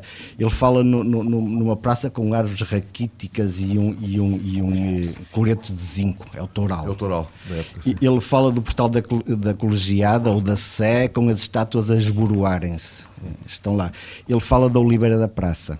Ele fala no, no, no claustro da Sé com uma oliveira lá dentro. Sim. Claustro da Sé com oliveira lá dentro. Mas a Sé, eu percebi hoje que a Sé, A Sé é é vossa, porque para mim a Sé poderia ser Braga ou Lisboa. Não, é Oliveira. É colegiada, não é? É, o, o claustro com o pé de, de, de- de Oliveira. E depois é a encosta pedregosa, a serra Sim. pedregosa, Que, é, que é a penha. O padrão da Oliveira, com, com- com os arcos ogivais e um Cristo no meio, qual é? É aquele. Uh, e depois na farsa, portanto, e, esta vila, uh, para mim, a vila do, do Humus é a mesma vila que aparece na farsa. E, e, a farsa, porque, porque o, tanto que eu não, não, não sou exatamente um brandoniano, mas, mas leio Brandon desde a escola. No meu ano próprio dele que li A Morte do Palhaço, obrigatório. Que é era boa, obrigatório? Era obrigatório, que era uma boa maneira de, de, de, de, fazer, de desagradar a leitura. Há pouco estava a ouvi-los, o Brandão nunca passou não, pelos meus meu, 12 não, anos de escola. No, no, no, meu, no meu ano propedêutico eh, passou eh, A Morte do Palhaço. Eu não. Não, não se lembra em que ano isso foi? Foi em 1978. 77, um ano glorioso. 77, 78. uh, e no, no, no, na, na, farsa, o que é que nós temos? As, as Nicolinas. Sim. As, as Nicolinas, Sim. portanto, não há, não, não há festa como esta que nos tem lado nenhum. Falou. Mas, mas, fora do Humus, ele escreve um texto sobre as Nicolinas. Tem, tem. É, é, na farsa. farsa. É na farsa. É na farsa, portanto, ele, ele fala nas festas de São Nicolau, descreve Exatamente. claramente Sim. a terra que lá é descrita é, é Guimarães e é a mesma que aparece no Humus. Se nós confrontarmos eh, o Humus com, com, com, a Farsa, é a mesma terra. E, e a terra da. Nenhuma dúvida, professora. E a terra da Farsa não há a dúvida. A vila do Humus nenhuma, é Guimarães. É uma vila que, não é só Guimarães, mas, mas o, ali o núcleo, o núcleo é Guimarães, não, não, tenho, não tenho dúvidas quanto a isso. Isto é algo que tem sido pouco valorizado por aqui, sim, porque sim. no dia em que as pessoas intuírem isso, provavelmente passam a assumir. Sim. Caramba, Já que falou da farsa e do Humus. é obra-prima do Raul O António Mar das Neves falou de farsa e do Humus. Sim. As duas que fazem ganchos com Guimarães. Exatamente. Há uma década de ausência de escrita entre ambos, sim. farsa e Humus. É, isso é relevante ou, ou, não? Bem, ele terá escrito para os jornais, porque ele foi sempre dos jornais, como ele próprio eh, faz questão de, de, deixar sublinhado. Esteve sempre nos jornais. Terá escrito textos avulsos em Barda. Mas esta década sem, public... sem escrito... Não, ele publicou em 1906 Os Pobres. Não é? 1913 a farsa e em 1906 Os Pobres. Eh, portanto, não é uma década, até ao Humus, eh, ele escreve imenso. Eh, eu agora, não, talvez Sim, não okay. valha a pena estar aqui a enumerar as obras de natureza eu histórica. Não, não vou jurar que foi, que foi lendo a cronologia do, do Guilherme Castilho, que tantas pode, pode ter algum, alguma armadilha. 1906 é a data da publicação dos sim, Pobres. Sim. O, o, a obra já estava escrita e ficou à espera de um prefácio do Guerra Junqueiro, da, carta, da célebre carta prefácio do Guerra Junqueiro. Sim. E pronto, é só isso. Adiante. É uma fase de grande meditação dele também, esta? esta? Não, ele, ele não para. Ele escreve é outro tipo de obras. Hum? Uh, o El Rei Junot, uh, uh, A Conspiração de Gomes Freire, enfim. Mas neste para. período antes do Humus, um, é como que se houvesse uma espécie de, de remastigar de convicções e de, e de uh, ganhar oh, balanço para, eu, para outra eu, coisa. Eu penso, eu penso que é mais interessante nós falarmos das obras mesmo, não é? Vamos a isso, então. Das obras, porque isso são tudo conjecturas, penso eu. Eh, se ele estava a ganhar balanço para alguma coisa, não sei. Eh, de qualquer maneira, o, o projeto do Humus é, é, é muito antigo. Remonta, pelo menos, 1909. E a primeira frase que eu encontrei eh, no espólio do Brandão tem a ver exatamente com, com, com Humus. Eh, pronto, eh, é uma frase que vai aparecer em Humus. E é o seu livro né, de eleição. É, sobre o qual se debruça e investiga há vários e tem a sua tese de doutoramento. Há, há, há, vários testemunhos, inclusivamente o Aquilino, que dizia que o Humus era a obra eh, preferida do Raul Brandão. Hum? Sim. Muitos olham para Humus exatamente como esse momento nuclear, digamos. O próprio Herberto faz, aliás, um poema todo, eh, praticamente como colagens de passagens de Humus. Uhum. Né? Numa data redonda também, numa data, creio que 67. É, é, é no, no, no, ano do centenário. No ano do centenário, justamente. E é a homenagem do Herberto Helder ao Raul Brandão. Ao, Brandão. Pronto. Isto é, é, é, é, lapidar, significa que há um momento antes de Humus e depois de Humus. É, é, o, é nesse sentido que eu, que eu falava há pouco desse ganhar balanço para outra coisa. Uhum. Uh, num tempo de meditação. Bom, eh, eu, eu eh, percebo a sua insistência no Humus sim. porque é uma obra absolutamente nuclear, uh, nuclear, uma das obras mais importantes que se, que eh, do, do século XX português. Eh, uma das questões que nós poderíamos eh, colocar aqui era se o Humus é uma obra tão importante como o livro Desassossego, de Fernando Há quem Pessoa, considere que é precursora dela. Fernando Pessoa, Bernardo Soares. Sim, sim.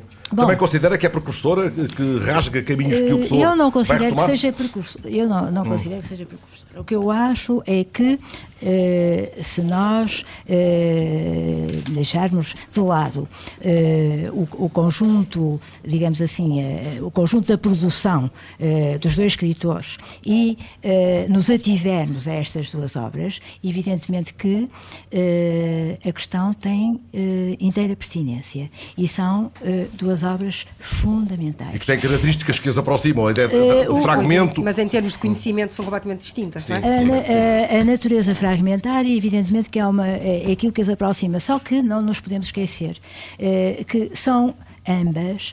eh, eh, instáveis eh, na fixação da sua textualidade eh, ou, ou arquitetura. E isso é um dado comum.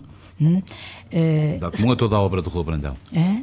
Um dado comum a toda a obra do Rui Brandão, era o Não, eu, eh, ao, ao livro de o texto sossego, do- eu estou a Ah, falar sim, agora a pôr em confronto eh, O livro o de Humus sossego com e o o sim. Exatamente. E, eh, mas tem esta particularidade. Eh, a obra teve três edições. A primeira é de 1917, a segunda de 1921 e a última de 1926. São três edições e três versões profundamente diferentes. E eh, isso é uma coisa que ainda hoje eh, é eh, desconhe- desconhecida. Não é, eh, digamos assim, um dado adquirido eh, que eh, Brandão tenha escrito apenas um humus. Eh, muitas. eh, Imagina-se que ele eh, escreveu a mesma obra e, de facto, ele escrevendo a mesma obra. eh, por, eh, digamos, uma questão que, tem, que é da ordem eh, da reflexão, que é fundamental em Humus. Eh, Virgílio Ferreira, por exemplo, eh, considera o Humus, eh, o- considera que o Humus inaugura o eh, romance problema, hum?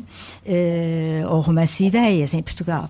E, e, portanto, o, o que há é um work in progress, um trabalho que se vai desenvolvendo.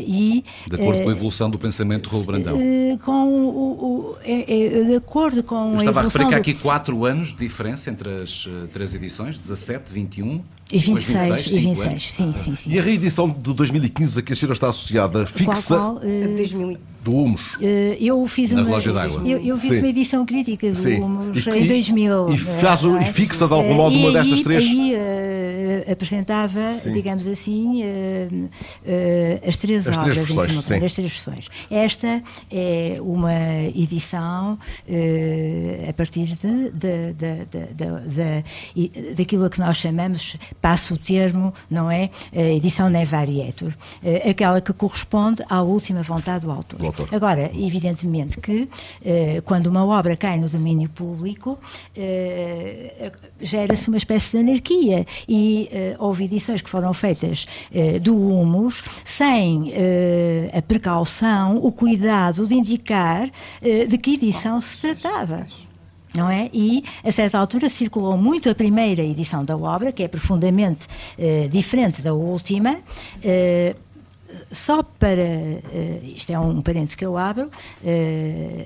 Só para voltar a Guimarães eh, e à Foz. E à a primeira- Casa do Alto onde estivemos, Sim. no prime- Toca e Foge. A primeira edição do Humus eh, tem uma data. Eh, Foz do Douro, 1916. E 16. Quando ela acaba de escrever. E essa referência cronológica, e, eh, portanto, essa referência cronológica, e, e ao local onde a edição foi acabada, desaparece nas, nas pois. E, evidentemente, que há um processo. Para, para já, o Humus é uma obra simbólica, não é? E aquela vila é simbólica, independentemente eh, de nós eh, Encontrarmos enfim, reconhecermos, afinidades, sim, reconhecermos claro, eh, essas eh, reconhecemos essas referências Sim. e esses referentes não deixam de ser de Sim. ter impacto João falámos aqui do Herberto Helder, falámos aqui, Sim. mas a senhora também encontra hum, hum, pontos de contacto entre uh, Humus e Finisterra do Carlos Oliveira, por exemplo. Encontro, claro. Eh, eh, o, o, o, humus, o humus, o, o Brandão teve um impacto em muitos escritores portugueses. Eh, claro que no Carlos Oliveira sim, e, e, e também no José Saramago. Uh, muitas vezes não é suficientemente uh, sublinhado isso. Estou a pensar em todos os nomes, estou a pensar nas intermitências da morte, etc. Portanto, uh, o, a, a, sua recepção, ou o estudo da sua recepção, está prati praticamente por fazer. É, e é um capítulo novo e, se calhar, fascinante. Isto para não falar já do, do imenso poema do Herberto Helder, que é o Humus, com imagens, fragmentos do Humus, e que ele uh, foi sempre incluindo uh, na poesia toda hum, e hum. no uh, poema contínuo. Sim. Publica e no centenário, uh, centenário, centenário Não, centenário do nascimento do, nascimento do Brandão, em 67. Nada, sim, sim. Mas, uh, 1967. E há também aqui, para fecharmos o dossiê Humus, há sim. também aqui uma espécie de lugar onde desagua uh, a carga poética do Brandão, que não se dedica propriamente à poesia, como entendemos em, do modo mais convencional. Está de acordo com, com essa Sim, possibilidade? Uh, o, o, uh, é quase um lugar comum hoje dizer que o Humus é um poema em prosa, uhum. porque de facto o Raul Brandão empreende a grande ruptura com, uh, digamos assim, as convenções dos géneros e o, o, modelo do romance realista naturalista. E, de facto, trabalhando nas fronteiras dos géneros, na sua obra nós encontramos prosa poética poética, uh, a, uh, a, fragmentação, isso é que é muitíssimo importante. Uh, de facto, ele é um, um, escritor da fractalidade, não é? e por isso é que ele interessa tanto aos escritores pós-modernos, não é? E ainda há um outro, uma outra coisa, talvez interessante referir: é o inacabamento da obra. O conceito de inacabamento é profundamente profundamente moderno. Aliás, uh, uh, uh, foi reforçado muito pela música contemporânea e, e Diga. Não, não, não, não. Sim, sim. É um gesto que é um gesto de sinaleiro aqui entre mim e o, e o Pedro Pinheiro. É uma coisa que e, nós cá temos. Acá, e, portanto, quando há bocado dizíamos que, não, que ele, eh, que se calhar não era, eh, não havia referências à música, de facto, sim. a música ah, está, que está também... pensamentos. Eu estava aqui a apontar para o, para o César Machado porque dizer, é, é, muito jazzístico. A música está também aí. É, é, tem, está, alguma coisa, está... tem alguma coisa de jazzístico. Aliás, nessa altura alguns dos compositores, enfim, de, mais importantes da música clássica assumiam as suas influências, as suas influências pelo jazz. Falo do Stravinsky, falo de Ravel, enfim, que são contemporâneos dessa fase, dessa primeira fase. Portanto, para falar do jazz, é provável que se fosse muito ligado na música, Raul Brandão fosse também muito ligado no jazz, muito embora, enfim, esse, esse, esse jazz fosse nessa altura ainda muito, muito incipiente. Sim. Não, refiro ao humus como construção jazzística. Sim, sim. sim okay. Esse, esse se, humus, tivesse... desculpa, ter um paralelo com o jazz, eu suponho que ele teria um paralelo com um jazz posterior, sim. com uma fase mais dos anos 40 e 50, não é? Do que propriamente com o jazz dos anos 20. É, é, uma das características importantíssimas do humus é a reiteração, não é?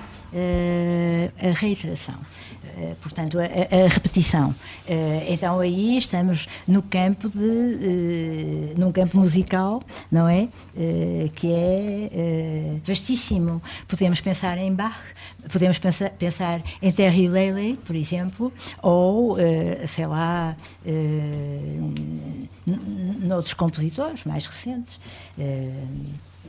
Fica aqui uh, uma nota, se me permitem, é que o Jorge Peixinho uh, fez uma música para o, para o Gébia Sombra, para o espetáculo que foi encenado no TEP, na, na, década de 60, com encenação, como eu já disse, do Inés de Souza. E uh, essa peça musical é fabulosa.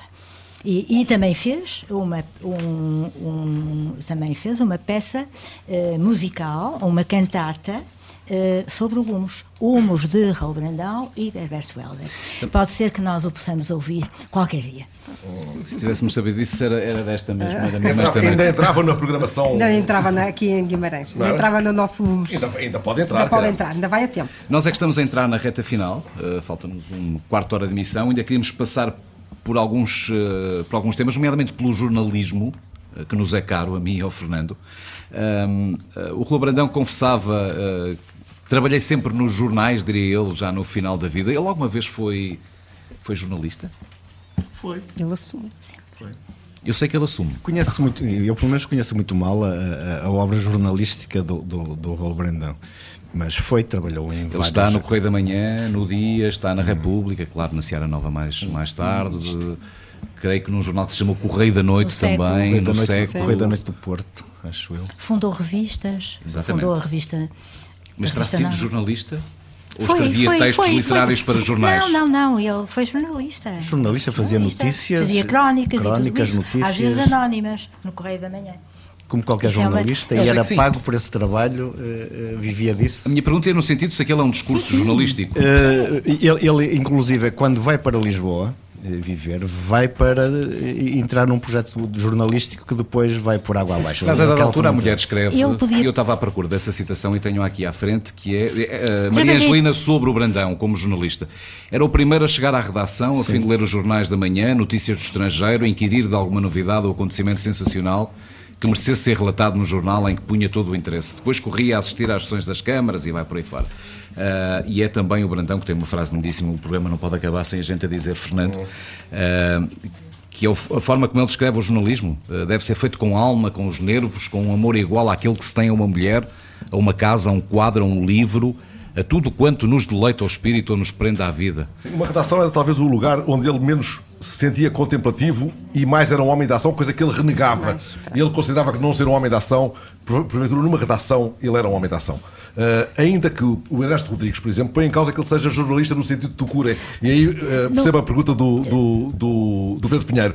Ah, ele escreveria sobre o que muito bem lhe apetecia nos jornais onde colaborava, mas não era um, um jornalista no sentido que, damos, que damos hoje ao, ao tipo do batente na redação. Eu, eu acho que nós, nós temos muito pouca informação, conhecemos muito mal o, aquilo que ele escreveu nos jornais.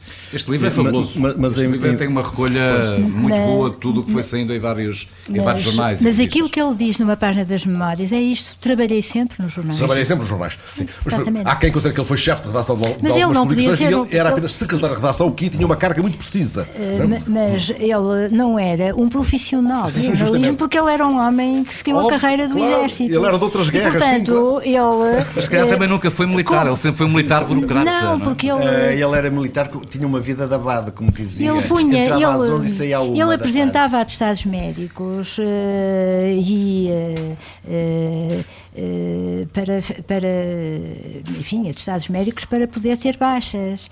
Eh, e, portanto, eh, a certa altura acabou por ser transferido para eh, serviços, eh, enfim, mais compatíveis com, eh, enfim, o, o- sonhador que ele era e o escritor que ele era. E, e então, eh, a investigação histórica que ele fez deve-se muito a isso, ao facto de ele trabalhar na biblioteca eh, do Ministério de Guerra, etc. Etc, etc. Eu estava aqui à procura de uma nota em que eu creio que é também um escrito da, da mulher da Maria Angelina, em que creio que é ela, mas posso estar a dizer uma grande asneira, que diz que, eh, referindo-se à, à vida, de, aos tempos de jornalista do Raul Brandão, o facto de eh, visitar eh, hospitais, visitar prisões, terá sido o primeiro contacto dele com a pobreza, com, com, com o desespero, o- Ele é um tipo que acaba depois de marcar escreve, eh, com, os escreve com causas, escreve por causas. Pronto. E, e, e falo nas redações, por onde passa. Aliás, ele foi a partir dos jornais que contactou com o movimento anarquista e o movimento operário. Isso depois reflete-se muito em que- no, no que ele Nas diz. opções. Os, os anarquistas eh, foram ter com ele à redação do jornal. é? Ora, que tipo de anarquista era este Raul Brandão? Não era anarquista. Que Era um anarquista sentimental, se podemos dizer assim. Há alguma, alguém que o define desse, desse modo, não lembro de quem. Seria assim, não é? Uh, há uma filiação ideológica muito precisa que podemos estabelecer para ele ou nem isso conseguimos fazer? Se há, eu não consigo dizer. Pois. Ele nasce na monarquia, morre na república. Eh, ele tem realmente a, a- a sorte de ser um escritor de transição, como o, eh, o Oscar Lopes considerava um escritor pós-naturalista, aliás, como o Fialho de Almeida. Almeida. Mas eh, dentro de uma perspectiva, eh, ou a partir de um ponto de vista comparativista, eh, por exemplo, o professor Álvaro Manuel Machado defende esta ideia de que ele é eh, um, um, um, eh, o modelo típico do escritor de transição. E eu acho que isto. eh, No sentido de, de ser um fino escolar, nesse sentido? Não, ou, ou sentido- porque é também o fim escolar? Não, não, não tem a ver com não? transição de uma época para outra. Porque ele não é apenas um escritor finiscolar. Com final no fim de século é termos um terço do Raul Brandão. Não pode ser. Ele nasce em 1867, 867, morre em 30. eh, Evidentemente, Hum, sim. morre em 30, está a ver. Ele atravessa eh, a Primeira Guerra Mundial. É meio-meio. Não é? Meio meio, sim. Pronto. sim. E, e- e, portanto, eh, de facto, ele é muito importante no fim do século, mas eh, aí, eh, por exemplo, o Camilo Peçanha, que também nasceu em 1867, ou o António Nobre, que eh, nasceu na- no mesmo ano, eh, eh, o, o António Nobre, porque morreu em 1900, eh, fica, eh, se calhar, muito confinado, injustamente, porque é um enorme poeta, não é? Eh, um grande poeta intemporal, ao fim do século. O Camilo Peçanha, há, há, há quem se esqueça, por vezes, que ele é um escritor que nasceu em 1867, porque eh, a sua eh, a Clepsidra acabou por ser eh, publicada só em 1920, não é? E porque o, o, o, o Fernando Pessoa e o modernismo, de facto, eh, têm eh, um imenso apreço eh, por Camilo Peçanha. Relativamente ao Raul Brandão, ele é, de facto, um homem que entra eh, com os dois pés no século XX e, de facto, marca o, o- o- a literatura portuguesa do século XX com humos e não há como fugir a isto. Posso só acrescentar que eh, na Sociedade Martins Sarmento existem uns cartoons, está a figura do Raul Brandão enquanto pintor e fez também alguns cartoons, que é, que é menos, menos conhecido. Os cartoons refletem alguns eh, políticos da altura, alguns de alguma obsessão da altura. Portanto, é uma das, da, algo que nós precisamos estudar, precisamos de contextualizar também para estas opções políticas que ele faria, porque ele teria alguma ligação, porque tinha, tinha muitas ligações ao mundo, ao mundo político e tinha as suas ideias muito precisas. Há, há pouco o Germano interrogava se não havia nenhum escrito dele sobre o 31 de janeiro, por É. exemplo. Mas algumas figuras estão ali muito. estão sempre muito. Muito que ele não morre de amores pelo início da República, É, pelo é, caminho que a República presente. mais perto do. António José de Almeida, porventura, aliás, com quem está na República, mas não há ali nenhuma preciso- afinidade. mas é preciso não gosta estudar do Afonso parte. Costa, isso é É. claro. Né? Aliás, conta uma anedota. Mas é preciso estudar isso. Conta uma anedota do, do Afonso Costa aqui em Guimarães, é quando do, do, do julgamento do, do Antoninho de Segade, do, do, do homicídio de um político aqui importante de Guimarães, de um dos caciques da cidade, que era o Francisco Agra, que foi assassinado aí, por- e foi um crime que foi tido por político. E a certa altura o, o- o acusado teve como, como defensor o Afonso Costa.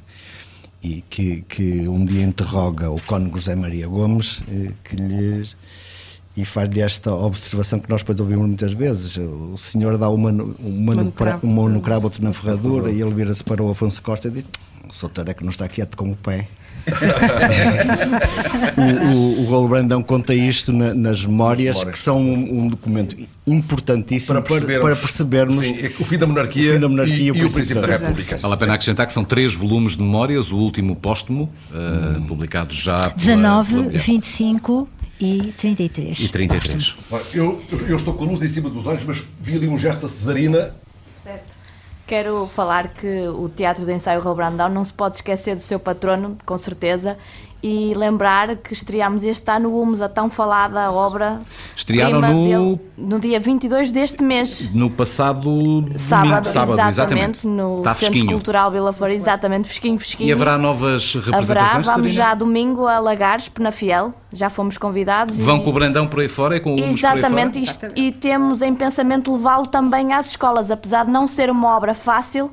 Hum, a ideia é agarrarmos em, em Raul Brandão e levá-lo a dá-lo a conhecer, porque sentimos que há essa necessidade, principalmente na cidade de Guimarães. Há pouco ah, dizíamos que dirige um teatro ah, amador. Exatamente. Quantos são os atores que estão Neste envolvidos são na peça seis atores. no Humus? Seis atores, sim, em palco. E só para fixarmos, vão estar em Penafiel e depois seguem para onde? Quem está lá em casa, se Depois nos quiser estou apanhar. aqui de pé de orelha com aqui com o Sr. Presidente da Junta de Freguesia de Nespereira para levarmos a Nespereira. E depois logo se vê os outros Se houver sítios. daquelas nésperas podres de boas, Estamos a chegar época coisas delas. boas. Há poucas flores aqui a, a- o pin- da pintura. E esse, esse merece duas notas de rodapé. Não merece? Merece. Mas, mas antes disso, deixe-me só dizer que Estamos eh, mesmo a este, caminhar para o fim, este, este programa, eh, em que eu tive o gosto de participar, chama-se Serões Inquietos. Ora, a obra mais inquietante da literatura portuguesa do século XX é o Humus. Sem dúvida. E nós esperamos desinquietar quem nos está a ouvir lá em casa para ler eh, Raul Brandão. reler. Provavelmente começar pelo Humus não será uma ideia. Dê lá um conselho, professora. Comecem pela primeira que virem numa livraria. Parece-me boa ideia. Disponível. Parece-me boa ideia. Vai ser o humus. O pintor Raul Brandão merece tal nota de rodapé que eu me referi há pouco? O Cesarino achava que sim, por exemplo. Era um dos, era um dos muitos que achava que sim. César. Sobre o Raul Brandão, pintor. Sobre o pintor Raul Brandão, nós Mais temos, do que um pintor nós, domingo, não é? Nós temos eh, pouca informação, não é? tanta como na literatura. Eh, é conhecido que na, na família, na família do, que sobrevive eh, ao, ao Brandão e que tem a Dona Isabel, que faleceu, aliás, há muito pouco Há tempo, pouco tempo, com sim. 110 anos, havia uma outra obra eh, de Raul Brandão. Eh, mas é aquilo que se sabe é que há alguma, alguma parte da obra que, que está dispersa e nem toda, e nem toda em lugar Há uma identificável. Exatamente. Há uma Charmento. Mas Há uma havia- em leilão agora, alguns E, em e Lisboa. na casa das Chapas Pascoais também haverá Mas algo. Casa parece Teixeira haver dos muita Quais, e obra acho que que, Açores. que não estará, que não estará em lugar Certo, voltar só um identificável. não atrás é? para esta aventura do Raul Brandão na pintura começa precisamente por força da amizade com o Teixeira de Pascoais, Começa. das visitas à Das casa de Teixeira de visitas, é Pascoais, uma- é uma- e é a irmã do é Teixeira de uma- Pascoais quem o desafia. é? Exatamente, é uma amizade fraterna inter pares, isto é muito importante. E eh, é eh, com quem ele aprende eh, a técnica da pintura, é no primeiro momento com a irmã de Pascoais, Miquelina, Miquelina. e depois pede ao Carlos Carneiro para eh, lhe dar lições. E, de facto, o, o Raul Brandão é um pintor amador, mas, mas tem eh, uma qualidade extraordinária. Ele pinta um- pinta um retrato do Teixeira de Pascoais, do Teixeira de que a professora já viu? Eu já vi, ele está, estava em casa do, em São João de Gatão e tem aquela célebre paisagem São do João Marão, Gatão na casa de eh, Teixeira Pascoais. impressionista, com a técnica impressionista, e o retrato do, do Pascoais, curiosamente, até tem alguma coisa de, de mas, é- mas, mas, mas ao mesmo tempo é ingênuo. Eh, é entre o retrato e a caricatura, mas eh, de facto eh, eh, espantou-se. Sim. O Columbano disse dele que era um pintor perdido. Perdido não no sentido em que desatinou, desgraçado, Não, não, mas perdido porque perdemos-lo, perdemos-lo. Sim, sim. Podíamos ter E- ganho mais. Sim, e, ele- e- e o Columbano era grande amigo dele, são importantes as cartas que ele escreveu a Columbano, e fez dois retratos dele. Um, com- um com a Angelina. É um- Um é- O último com a Angelina Brandão. Estando nós agora numa mesa de amigos, eh, desculpem-me o abuso, poderíamos fechar falando dos muitos amigos do Raul Brandão que passaram pela Casa do Alto, e aproveitando aqui a boleia da relação com o Teixeira de Pascoais, uh, junto-nos César Amaro, eh, estou a lembrar-me do Aquilino, estou a lembrar-me do Columbano, eh, do, José- o jovem José Rodrigues Miguel, do puto José Rodrigues Miguel, exatamente. que dorme na cama onde tinha dormido o João da Câmara. E que diz que nunca na vida dele dormiu melhor do que naquela noite. E se o, e se o Brandão tivesse uma filha, dava-lhe. Dava-lhe, diz o Brandão. Mésio, Vitorino que Mésio, tem, muito uma- importante. que tem um, um depoimento Ah, extraordinário. ainda bem que puxou no mês. Aliás, a senhora fez um estudo sobre a relação de ambos. Não é? Ah, O professor João Marques, já falecido, que tem um, um, um opúsculo lindíssimo que se chama Ao Encontro de Raul Brandão. Aliás, o, o- o primeiro colóquio que se fez no Porto em homenagem ao Raul Brandão tinha esse título. Era uma homenagem também ao professor João Marques. E o Nemésio, ele eles conhecem-se quando o Nemésio da jovem, eh, compara- Numa, compara- numa viagem, na viagem eh, quando, o Raul Brandão, quando o sim. Raul Brandão vai, vai eh, com a sua mulher eh, até à Madeira e aos Açores. E é a palavrada ainda a bordo de uma visita a Santo António, à casa do Nemésio, que nunca se chega a Não, não, não. mas o Nemésio sim vem com a mulher, aqui a casa do, do, Sim, sim. do Raul Brandão, esta casa onde nós hoje não conseguimos sequer abraçar o Carvalho, nem, nem com a ajuda do Joaquim Mas Pedro. tentamos. Tenta- tentaremos de novo, numa outra ocasião. E mais amigos. Agora até, até fui um pouco piegas O com esta intervenção. o Pascoal já, já dissemos. Deu sentimento. Das quais sim, o Aquilino também. E mais, então só tinha esses. Columbano é o grande amigo de. Ele dedica o humus ao Columbano, certo? Oh, professor, e o Guerra Junqueiro, caramba, era mais E do que Guerra amigo, era uma Junqueiro. espécie assim de. Eh, o, o Guerra Junqueira era uma referência para aquelas jovens, ele é da geração de 70, atenção, há uma. uma eh, enfim, Era um velhote. Distância. Sim. eh, Terão conversado sobre vinhos, porque o outro tinha lá vinhos na ponta da barca, Sim, sim. na, estou parvo, na Barca d'Alva. Barca d'Alva. E este também produziu vinho aqui, né? Sim, não, aliás, não é, vinho ao- certam- não é ao certamente por causa do, do junqueiro. Mas vamos que eles- imaginar que eles conversaram sobre as vindimas. e- Não sei, não sei. Bem, ele levava uns Eu- litros de vinho para Lisboa, para o Polido Valente, para o médico, levava, é? caramba, Isso está é registado. Eh, o que é importante aqui lembrar são as cartas eh, que ele escreve ao Teixeira de Pascoais sobre o Junqueiro, sobre o- os, os seus últimos encontros com o Junqueiro já doente. Essas cartas são fabulosas, até para ficarmos a saber alguma coisa de um Junqueiro já velho e, tal como diz o Brandão, eh, místico. O Brandão também, no fim, rezava não- bastante. A, a expressão não é minha, a expressão é do Raul Brandão. Junqueiro está místico. Está místico. E o Brandão, no fim da vida? Cheio de dores. eh? Não, não vou falar É? sobre isso. Não? Não. Mas rezava também o seu Não, vou- não sei. Era uma a cara da professora Renault. Mas isto está para aí. Ainda bem que isto contado não é televisão. Ainda bem que não é. Ainda bem que, ainda bem que não é. Ainda bem mesmo que não é. Amar das Neves. Mas, mas a propósito de- Sim. disso, de, de místico, há, há uma carta muito, muito, muito interessante do, do Dr. Santos Simões para, o- para, para o Manuel Mendes, quando ele estava a preparar as obras, de, as obras completas que foram publicadas depois pelo Jornal do Foro. Que era. hum, o Santos Simões funcionava como um intermediário, ia lá à casa buscar e depois mandava os manuscritos para o, para o Manuel Mendes. E, e- e num deles ele diz que, que tinha estado a falar com a senhora e, e pede ao, ao, eh, ao, eh, ao Manuel Mendes para ter especial cuidado para aqueles escritos que parecessem menos cristãos, os deixasse para o fim. Os deixasse para o fim.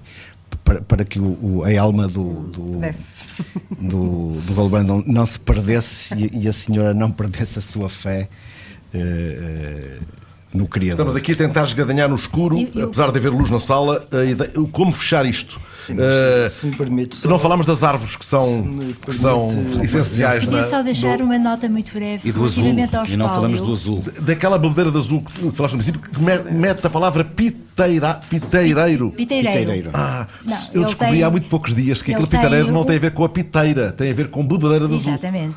Eh, Aliás, em Lisboa ainda se diz. Piteireira? Sim, sim, sim, sim. Mas eh, uma nota só relativamente ao espólio, para que não fique nenhuma sombra sobre isto. Eh, a, a viúva de Manuel Mendes levou eh, o espólio, ou aquele conjunto de, de manuscritos que eh, o Raul Brandão, eh, que o, o, que Manuel Mendes o Manuel Mendes lhe tinha pedido, levou para a Biblioteca Municipal, para, para a Biblioteca Nacional, desculpem, para a Biblioteca Nacional, para que eles ficassem ali depositados. Portanto, ela, ela fez isso com a melhor intenção. E eh, aquilo que me parece é que eh, não deve haver eh, nenhum tipo de, digamos assim, Leitura enviesada. leitura preconceituosa ou eh, eh, que ensombre isto. Porque o Manuel. Porque a viúva do Manuel Mendes era uma pessoa extraordinária e o Manuel Mendes também, e era alguém que o Raul Brandão estimava profundamente. Vamos ver as árvores antes? Construí a casa, plantei as árvores, minei as águas, absorvi-me, uma pedra basta, basta-me um tronco carcomido. Este tipo esgalgado e seco, já russo, que dorme nas eiras ou sonha acordado pelos caminhos, sou eu. Sou eu que gesticulo e falo alto sozinho, envolto na nuvem que me envolve e impregna. Que força me guia e impela até à morte. As árvores, caramba. Talvez. Não falamos das árvores. Embora ele, ele Não diga posso também. ver uma árvore sem espanto.